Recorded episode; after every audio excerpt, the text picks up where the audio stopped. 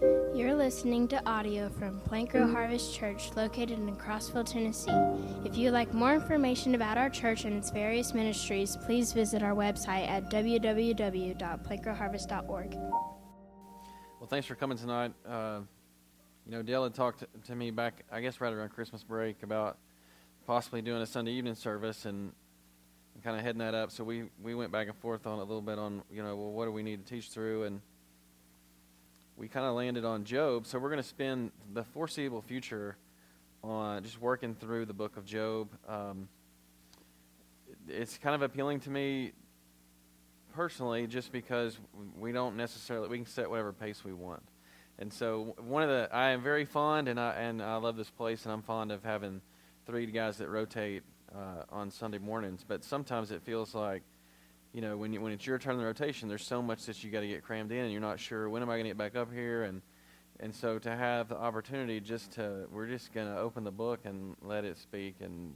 do what it does, and so, you know, in my mind, just working on an outline, I'm thinking at least ten weeks, but we may go we may go longer than that. Um, your feedback is welcome. It's encouraged. If you're like, "Dagum, speed it up," like we're getting bogged down, uh, don't be afraid to say that. Um, also, just for your benefit, and I, we may do this more in the future, but uh, the notes are on the website.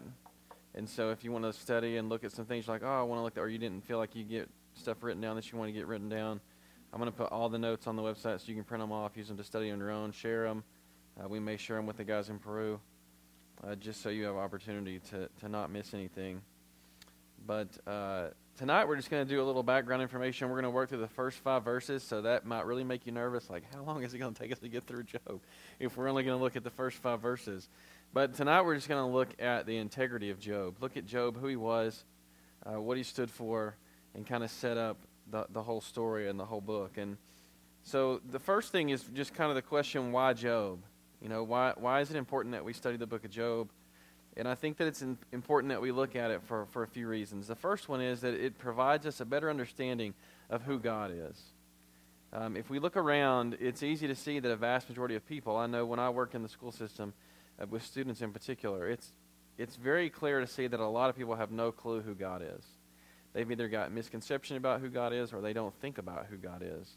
And so if we're to be a light in the world, if we're to interact with those people and we're to be God's you know, representative, then it's in our best interest that we know who he is and that we understand him as much as humanly possible. So I think the book of Job gives us a better understanding of who God is, and that's important for us to know. Uh, the second thing is it gives us a better understanding of who Satan is, and I want to I want to tread lightly here, and next week we'll dive more into this. Uh, it's it's very important that we don't give Satan too much credit. Um, that we don't place too much emphasis on Satan uh, as a whole or in the book of Job because he's a minor character.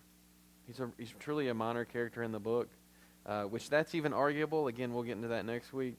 But uh, it's important to know who he is, what he believes, and what his plan is. Right? And so if we understand that we're in the middle of a spiritual battle, uh, and we see this battle on full display in the book of Job, then we need to have an understanding of what that battle is. We need to have an understanding of the big picture, right? And so it's our best un- it's in our best interest to understand, you know, who Satan is, what he's trying to accomplish, and how he's trying to go about it. And then thirdly, lastly, it's I think it's Im- important because the book of Job is important because it addresses suffering. Um, obviously, it deals with the suffering of Job, and and a common question, you know, even if you just witness to people, one common question that you might get is, well, why? If you know if God is so loving, then why do people suffer? Or why do good people suffer? Um, and while some people would argue that the book of Job answers that question, I'm not sure that it necessarily does. But it does provide us with a few things. It lets us know that we are going to suffer, and it shows us how we should handle our suffering. And then it also affirms the complete sovereignty of God. And so all three of those things are important to know that we're going to suffer right? And then how are we supposed to handle suffering as a believer? Because we should handle it distinctly different than a non believer should handle it.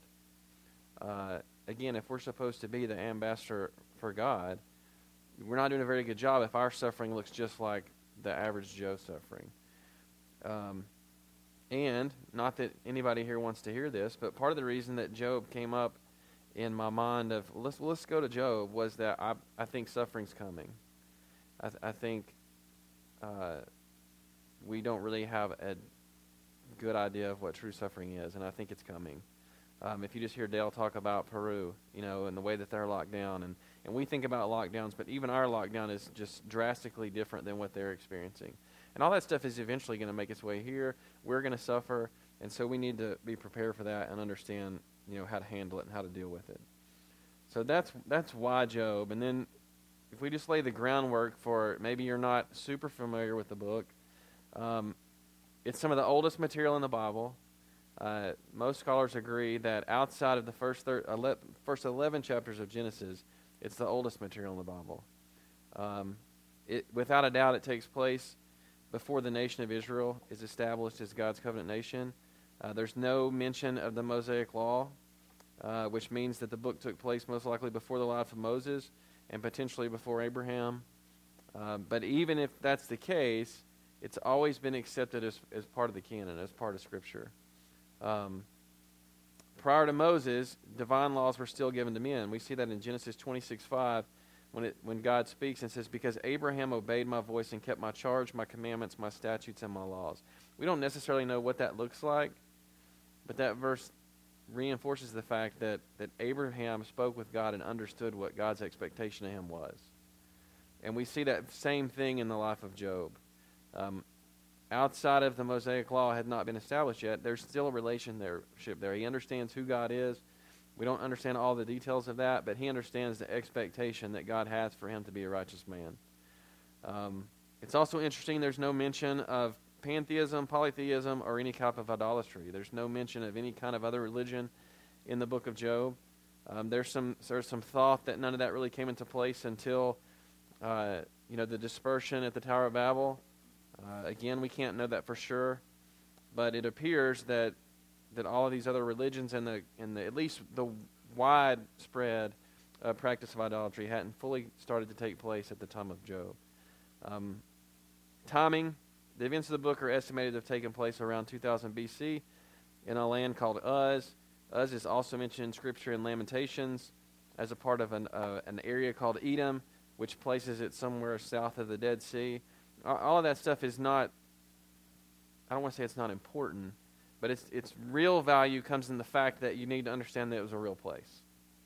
That more than anything, you don't you don't. I don't think there's a ton of value in a believer being able to walk to a map and say this is where Job lived, but you need to understand that it was a real place. Um, and then what about Job, right? So tonight I want us to take a deeper look, like I said in the first five verses of just Job. Who was Job? You know, and how does how does what the Bible tells us about Job, how does that apply to our lives? And so we're going to look at three things tonight, just real quick, in the life of Job. We're first going to look at the integrity of Job, and we're going to look at the. Um, let's just keep. I'll tell you what, Titus, you want to read?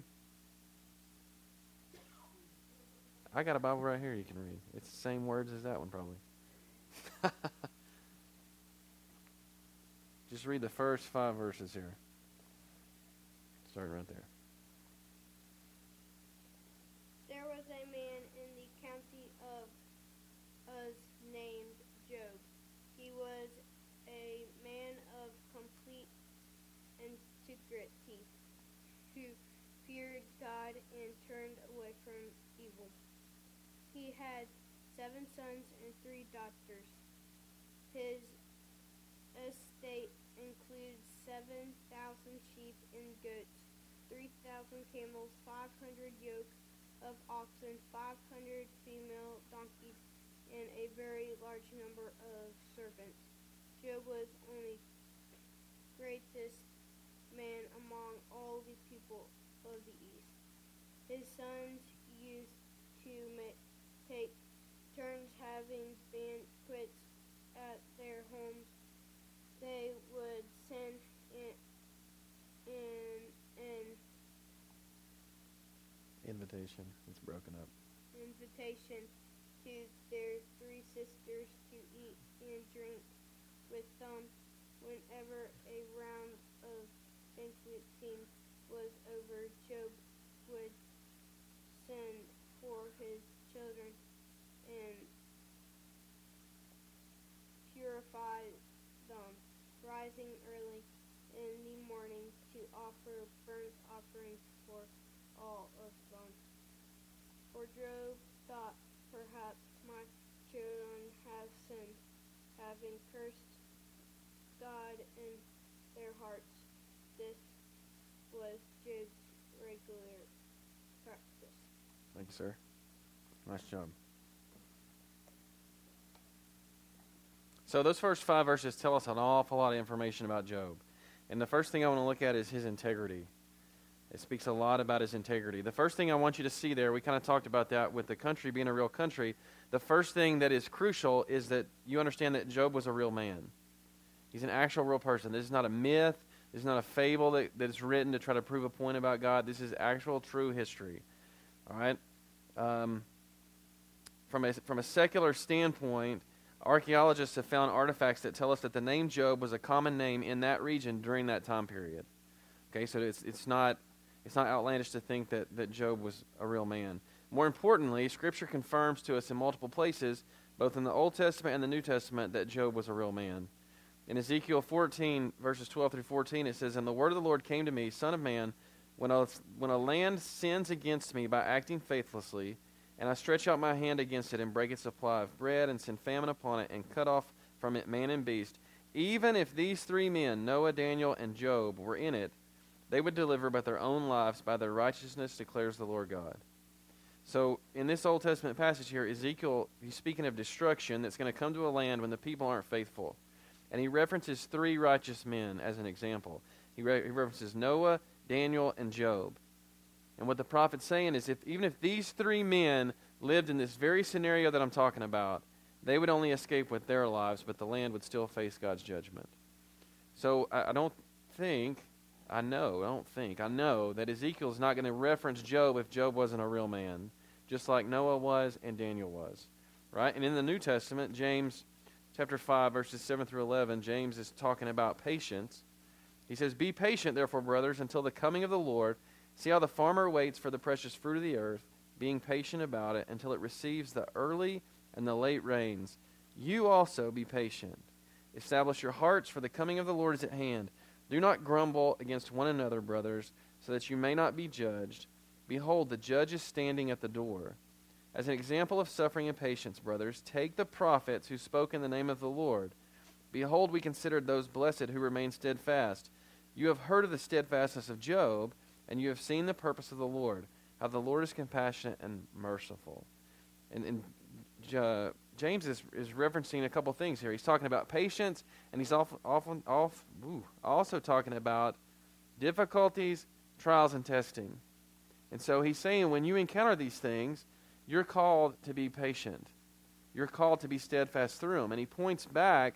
It's like it's like a teacher. He's saying, "This is what you're supposed to be, and I'm going to prove to you that it can be done." Because look back at these prophets who did the same thing. If you're familiar with the Old Testament prophets at all, the prophets spoke of God's judgment and wrath, but they also experienced it. The prophet didn't get to proclaim, This is coming. By the way, get ready to deal with it, and I hope you do well because I get to leave, exit stage left, and not have to deal with it. No, he had to live through the same thing.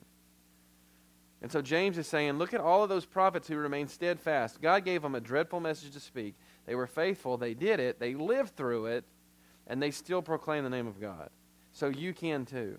And then he speaks about Job and says the same thing. You know the story of Job. You know how Job suffered, and yet he remained righteous. He remained faithful, and he continued to worship God. So when you deal with the same difficulties that the prophets dealt with, the same difficulties that Job dealt with, know that you're called to behave the same way and that you're capable of it. That's what he's saying. And so when he uses that example, he's saying Job was a real man. Why would anybody tell you to follow the example of a fairy tale? Nobody would do that. He's telling you follow the example of this real man. Be patient in trial just like Job was. So first and foremost, foundational to the whole book is understanding that Job is a real man. This is a real historical event. Second thing is Job, we're told he's a believer in Israel's God who was blameless and upright. He believed in the one true God, and he was a blameless and upright man. The first two verses of this chapter clearly tell us that Job was a righteous man.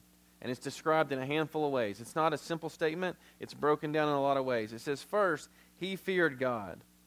This is the same God of Abraham, Isaac, and Jacob. It's Israel's God. That's the God he feared. We're told that he's blameless and upright. A better or more direct translation of that would be he was complete and straight. So, in other words, it's saying there's no fault in this man's character. He's straight as an arrow, he's solid as a rock. He didn't veer off course. He was true to the expectations that God had for him. He was a devout and a moral man. Notice that he's described as turning away from evil. Right? So, a better way to describe this is he rejected evil. And he didn't just disapprove of it or refuse to take part in it, he recognized evil as what it was and acted against it. There's a big difference. As a believer, we're not called to, to steer clear of evil. We're called to not only steer clear, but to point it out and call it out for what it is. So that hopefully we can pull people out of it. So, th- that tells you, all these young men in the room, you need to hear this, women too, but specifically men, uh, boys and men, Job was not a passive man. Scripture does not call on believers, specifically men, to be passive. Because a passive man doesn't get it done. The passive man is the man that you see in the culture today that says, well, whatever works for you, I'm going to do my own thing. That's not what a believer is called to do. A believer is called to point out the evil for what it is, to reject it, and to call people out of it. And the passive man will never do that. The passive man just allows things to happen. And what we allow one generation to do, the next generation is going to fully embrace it. It says Job was a man above the reproach of men. It just means that he established a righteous reputation. Right? He believed all of God's word, whatever he knew of it. Like we don't know what he had, but whatever he had, he believed all of it. He believed what God told him. He believed how, what God had said when they interacted. He believed what he had heard about God, what he'd been taught about God. He believed all of it, not some of it, all of it. And he lived the life of a faithful man. And we read that and know that from his perspective, from God's perspective, and from all the people that he interacts with perspective. They all recognize that he was a righteous man. They all recognized that he feared God, he was blameless and upright, that he wasn't passive, he was devout and moral, and he was above reproach, had a righteous reputation. It's a pretty good resume. But we have to remember, too, we're not called to put Job on a pedestal. That's not the point of the book. Right? He was not a sinless man. Right? The only sinless man ever to exist was Christ himself. We got to remember that. But Job was a genuinely good man. One, one way to think about it is he was as faultless as a man can be. Man is a fallen creature. All men have sinned and fallen short of the glory of God, right? But he was as faultless as a man could be. He was not every man. He was not your run of the mill dude. That's not who Job was. He was unique. He was a unique man. God later declares that there is none like him on all the earth. We're going to see that next week and the week after. That there's none like him on all the earth. That's what he told Satan. Have you considered Job? Because he's special. It's clear, specifically from the descriptions that God gives, that Job is the delight of God. And we'll get to the test of Job later on in the book. But it's of note, and as maybe you're studying ahead, I encourage you to study ahead. Read this book. Read it over. Read it over. Read it over.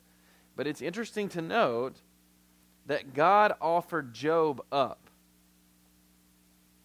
It's very interesting. It's, it's critical to the book, it's critical to understanding what's going on. That God offered Job up. Satan didn't say, Give me Job. Right? God said, Hey, man, have you considered Job? Because he's a special guy. Why don't you check him out?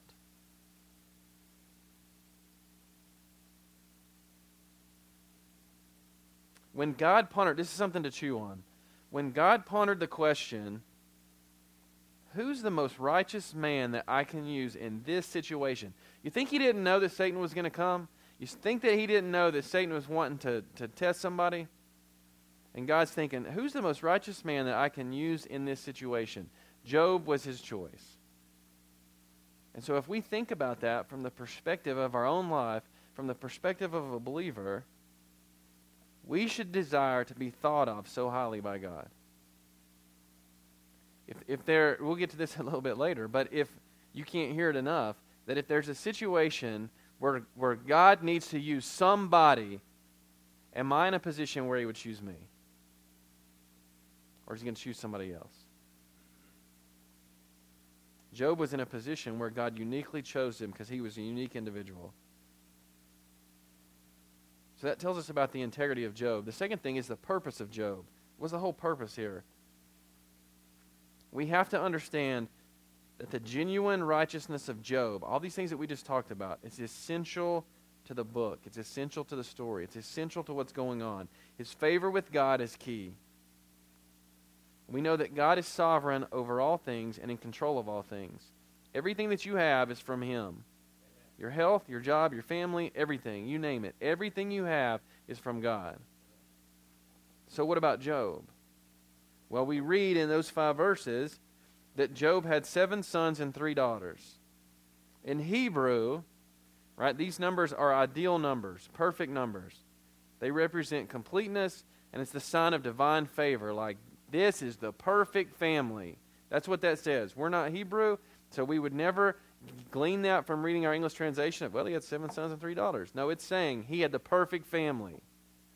Almost like the 50s sitcom or the 50s television show where you got a husband and a wife and a son and a daughter. Like this is a perfect family. They live in the suburbs. It's a perfect family.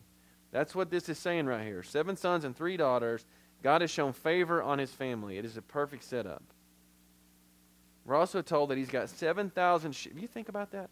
7,000 sheep. When you were reading that, Titus, I was fully expecting you to go, dang, I miss a lot of sheep. 7,000 sheep. How would you like to have to get up and feed 7,000 sheep in the morning? 7,000 sheep, 3,000 camels, 500 yoke of oxen, which means a 1,000. It's the best I can figure. A yoke's two. A 1,000 oxen, 500 female donkeys, and very many servants which means at a bare minimum, enough servants to take care of all those animals. That's a lot of people. Could you feed 7,000 sheep in a day? One by one. Yeah. No. So you're going to have to have a lot of people to do that, right? It's not a one man show. I didn't have one guy for the sheep, one guy for the camels, one guy for the oxen, one guy for the donkeys. You got a lot of people. Scripture says that he was the greatest of the people of the East. All that means is it demonstrates Job's immense wealth. That's what he's talking about. It, wealth was measured in livestock.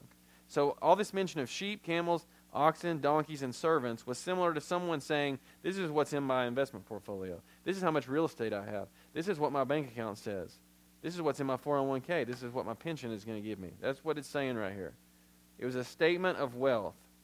And there's also something here that you need to pick up on is Job's not a nomad. Right? It doesn't, he doesn't, he's not wandering from place to place. You don't wander from place to place with 7,000 sheep. You don't do it. Like, so that means that he has to have a substantial amount of land. I don't think Job's renting land from anybody. He's got a ton of land where he has all this livestock. So, a better understanding of the greatest of the people of the East would be if this was if this was the English translation, Dave's English translation, it would say, and Job was the wealthiest guy on this side of town by a substantial lot. A lot. It tells us about his children. His children had the best of everything. Verse 4 implies that the sons had all their own houses and that routinely they would have parties and feasts at their home where their sisters would join them. Now, the fact that they had each had their own home is a sign of substantial wealth. Right? This is not United States of America. It's, the people aren't walking, running around with uh, each having their own house. But all of Job's children have their own house. Right? And they don't just have their own house. It's not a little cottage. They're having magnificent feasts on a regular basis and inviting each other over.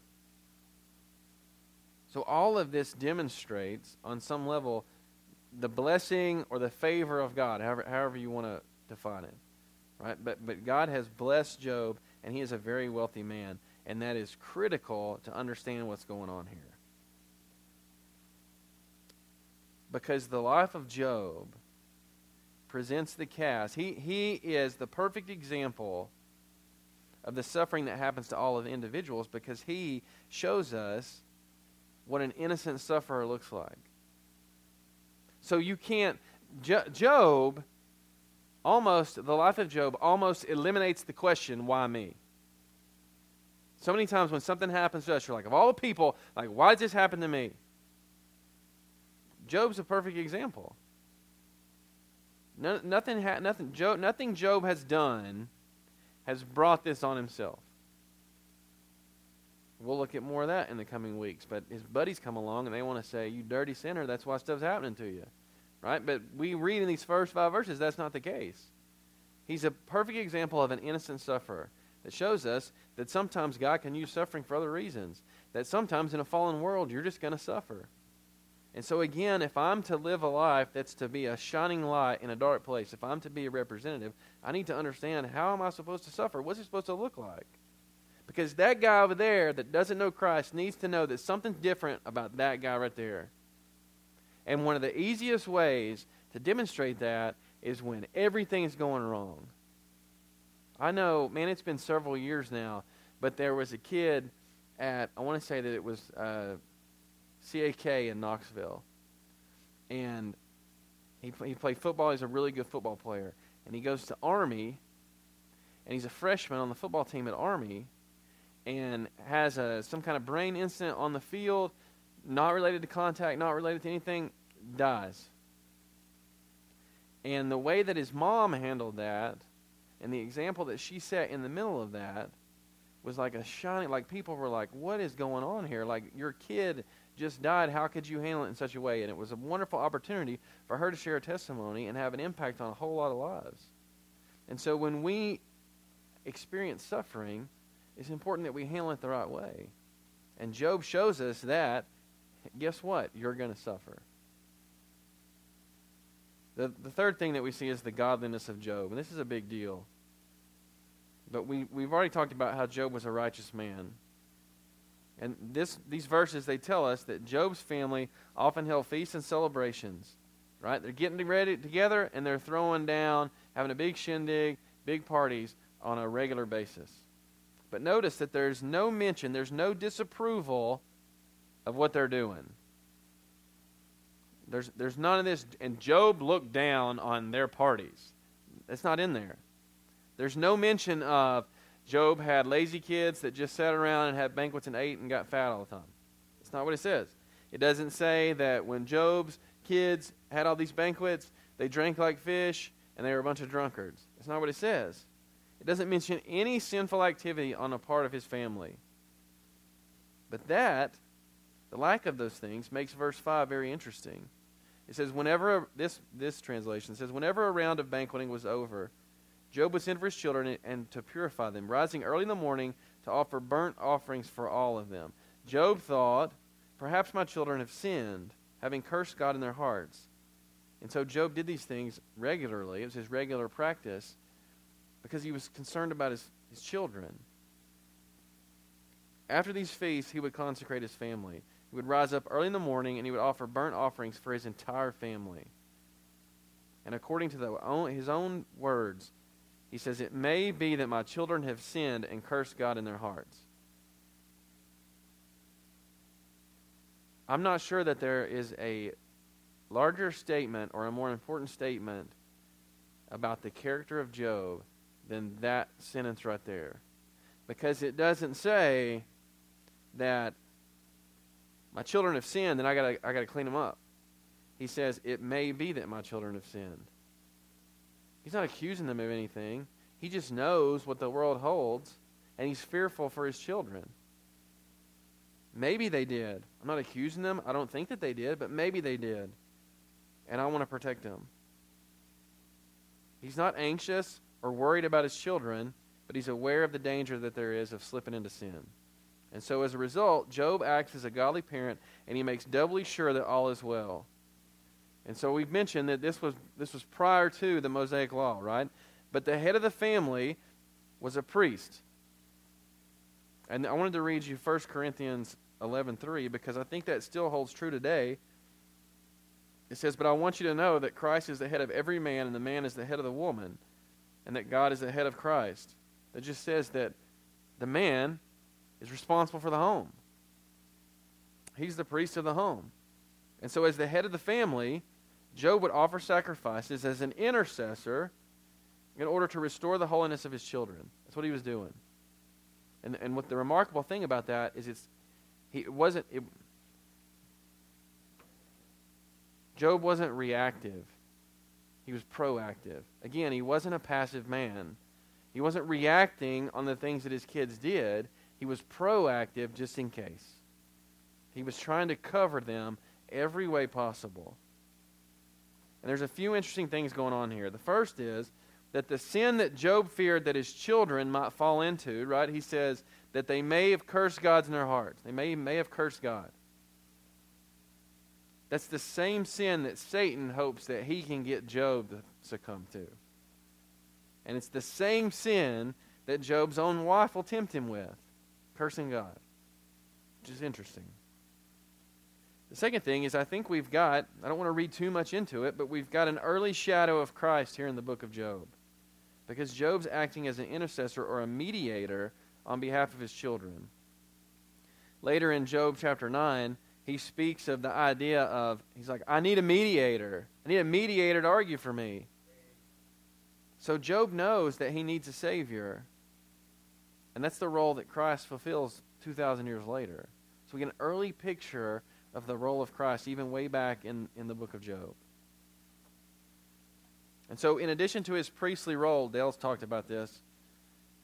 I think we have to note, maybe uh, highlight, underline, whatever you do as you take notes. But where it says, rise early in the morning in verse 5, that, that phrase is what's referred to as a Hebrew idiom, right? Or it's just a saying. It's a common expression that carries a meaning that you might not necessarily get from the actual words that are used right? And so in this case, rise early in the morning, it's best understood, or what the meaning that it's trying to convey is all of his days. All of his days. I think it's a double meaning because I do think Dale's onto something that rise in the morning actually means rise early in the morning. Because God's going to get the first of everything that I do. He's going to get the best of everything that I do. But it also means all of my days. Right? So, in other words, what Job did for his children, that was a lifelong habit. He did it all the time, he did it consistently. And we're not reading about a one time occurrence. You know, Job had a really good day today, and so he offered sacrifices for his kids. No, this is what he did all the time. It's who Job was, right? His godliness was a part of his character. And again, that's crucial to the story as we're going to see in the weeks to come, right? Job's godliness is crucial. It's an example for us to follow. So, what is all what does all this mean for me? What does all this mean for you? You know, what what we learned about Job, what kind of effect should that have on my life, right? I got five things for you. The first thing is that all this information challenges us to believe Scripture. Job was a real man. And if he was a real man, and this is a real account, then we have to recognize the reality of both God and Satan as well. If Job was real, that means God's real. And if Job was real, that means Satan's real. So Scripture confirms itself in many ways and forces us to recognize that all of Scripture is purposeful, inerrant, and therefore we can't pick and choose what to choose to believe or follow. It's the whole book or none of it. Second, Job is described as a blameless and upright man. And we have to recognize that as fallen creatures, we can't attain sinlessness in this life. Right? I'm a sinner. It's what I am. But the example of Job proves that we can be considered righteous. So, no doubt that Job was unique. He was a unique individual. God said so himself.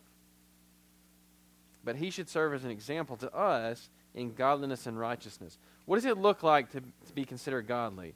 It's right there in those five verses. What does it look like to be considered righteous? It's right there in those first five verses. That's the model to follow. Also, Job was the Lord's delight. Right? And we shouldn't seek to be the recipient of God's favor by way of material goods or wealth. Are those things nice to have? Yeah. but I'm not in this. That's we're going to see in a couple of weeks that that's Satan's whole game. You're just in it for the stuff you can get from God. You're just in it because he's giving you all these houses because you have this perfect family. That's why Job's in it. He's not worshiping you just because of who you are. He's worshiping you because he's got all this stuff. And he knows that if he shuts off the worship valve, that you take all his stuff away. So we shouldn't fall into that same trap. We're not looking to be the recipient of just God's favor. That's not the point that I walk through that door. That's not the reason I come to worship. That's not the reason that I open the book. God's the giver of all good things. And He's going to determine how He chooses to bless me, how He chooses to bless you as He sees fit. End of story. All, all of these things, like I'm, I'm working on like five different, five or five different outlines at the same time, and they're all merging together in my head. But you're not in a position to barter. And we think we are. I'm not in a position to say, all right, God, this is what I want from you. So what do you want from me in return? Or this is what I'm going to do if you'll give me this. I'm not in a position to barter. I'm just in a position to worship and serve. That's the only position that I'm in. And when I think and act like I'm in a position to barter, then all I've done is, is lessen who God is.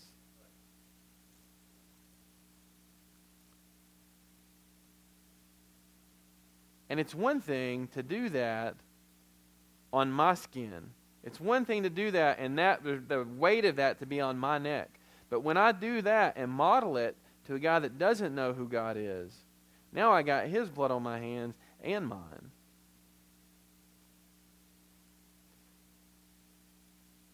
Job was chosen by God on account of his righteousness. Right? And we have to understand that just like God was moving in the day of Job, God is moving now in a multitude of ways. And we should desire to be at the top of his list for whatever task it is that he has on account of our righteousness. God's going to move.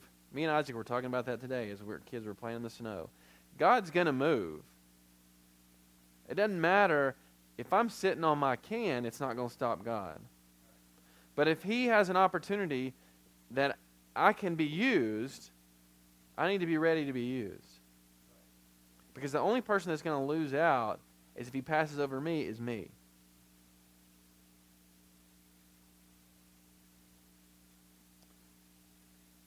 While we haven't encountered the suffering of Job yet, these first five verses have set the stage for Job to serve as a prime example of his innocent sufferer. He's completely innocent. God moves in ways that we'll never, expect, never expect, never understand. And a lot of times this in, can include suffering on our behalf. It can include my suffering, your suffering, our suffering together. It can include a lot of suffering.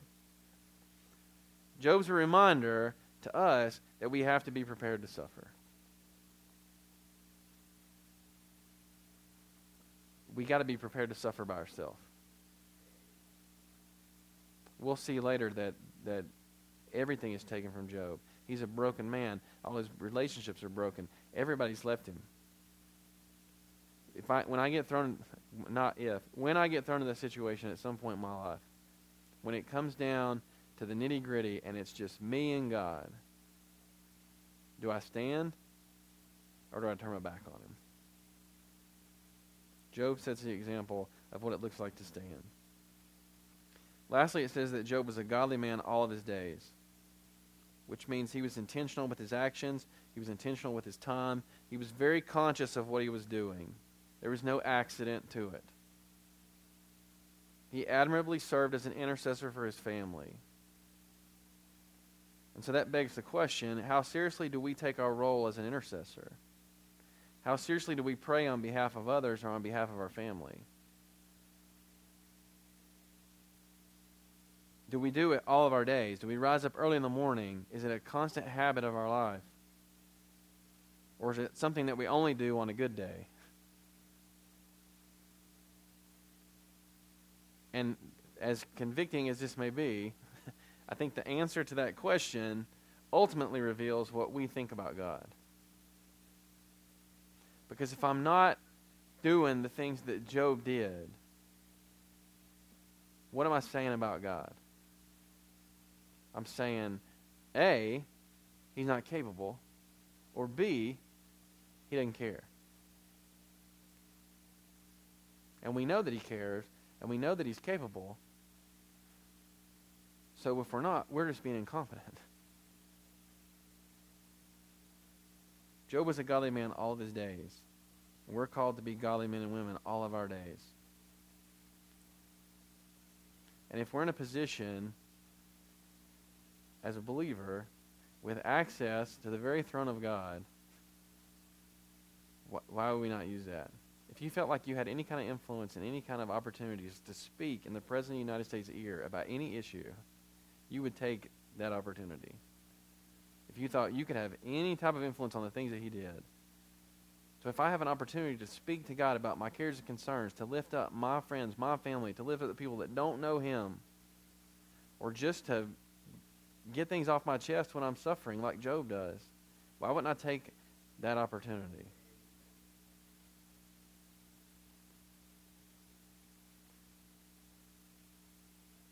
Job, we know about Job. Those first five verses tell us about him. They tell us about his integrity. They tell us who he was. They tell us how faithful he was and how committed he was to God. They should challenge us to do everything we can to make sure that we're the same person. And as we move forward, it's those very things that are going to allow Job to stand firm in the middle of the fire, in the middle of the storm. And so, again, I think suffering's coming. I, I stand before you, and I hope I'm wrong. but I think suffering's coming. And so the question is, when we get thrown into the middle of it, are we going to be prepared? And you can't, you don't, you can't say, well, I don't know, I don't know how to be prepared, because it's right here. it's right here. Job sets the example. You want to know how to be prepared? Follow the example of Job. And we're going to see in the coming weeks that, you know, he's getting ready to be tested. And we're going to watch his example and see how he lived. And it's going to provide us with the example of how we're supposed to live when we're suffering. Let's pray. Lord, we thank you for this, this book. We thank you for, man, who you are. We thank you that you are the giver of all good things, the giver of all things. And Lord, I pray that we would recognize that everything that you give us, everything that you allow to happen to us is a blessing. Whether we perceive it initially to be positive or negative, it's a blessing. It's an opportunity for you to teach us. It's an opportunity for us to grow closer to you. And I pray as we move through this book that we'll be able to see your hand at work, not only in the life of Job, but also in our life. And then it will allow us to better understand who you are and to grow closer to you so that we can be the righteous example that Job was as we have an opportunity with, to interact with people who so desperately need to know you. Lord, I pray that you would bless this church. I pray that you would bless these people, that as we leave this place, that you would bless our weeks ahead. And Lord, just I just uh, pray that you would allow us to be bold in our faith and to give us opportunities to proclaim your name as we each go our own way. In Jesus' name I pray. Amen.